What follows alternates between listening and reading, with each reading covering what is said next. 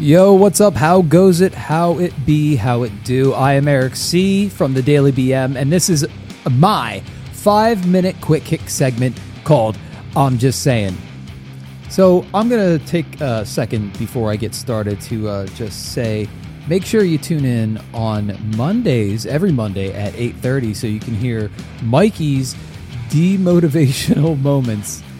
I'm telling you, if you want to get your week started off the right way, just listen to him. He'll fill your heart with love, kindness, weakness, sadness.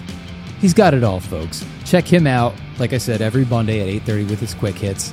And then, of course, on every Wednesday, you could check out our fearless leader, Brad's uh, Why segment. Now, if you haven't listened to the Why segment before or Mikey's Demotivational Mondays before, you need to really check it out and go to the w w w dot daily b m dot com and just listen to the previous episodes. They'll get you motivated. They'll unmotivate you. They'll make you laugh. They'll make you cry. And then it comes to time for my time on Friday, which is called I'm Just Say'n. And of course, big shout out to Mad Picks, who is part of the show now. We absolutely love them. Uh, delicious product. Check them out at w w w dot mad picks dot com and get your flavor on. So anyway, I want to start off by talking about White House cocaine. I mean, if it's coming from the White House, it has to be good.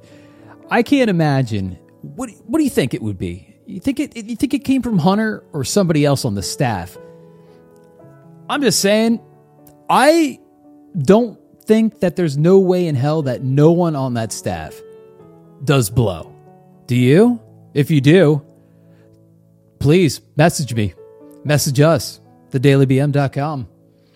Because that's a high stressful job. Yeah, you know, you look at Matthew McConaughey in The Wolf of Wall Street when he's, you know, teaching Leo the ways of the world and the stockbroker business. Well, take it in the White House business, but I, I mean, there's no way Sleepy Joe Biden is doing blow. There's absolutely no way, because that that's not a case of blow. That's a case of he needs to be taken out of the White House and into the white resort called retirement home. Holy shit.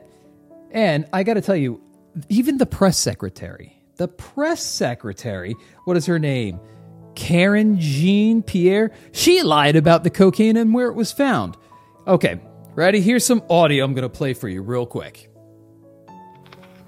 Yes, hello, uh, press secretary, press secretary. Yes, yes, yes, hi. Eric C. from the Daily B M, print edition. I was just wondering about the cocaine that was found. Now, I would like to know where it was found, how much was found, and uh, is there any left? Directly after that question was asked, here comes the lies that was spewed out of the press secretary's mouth.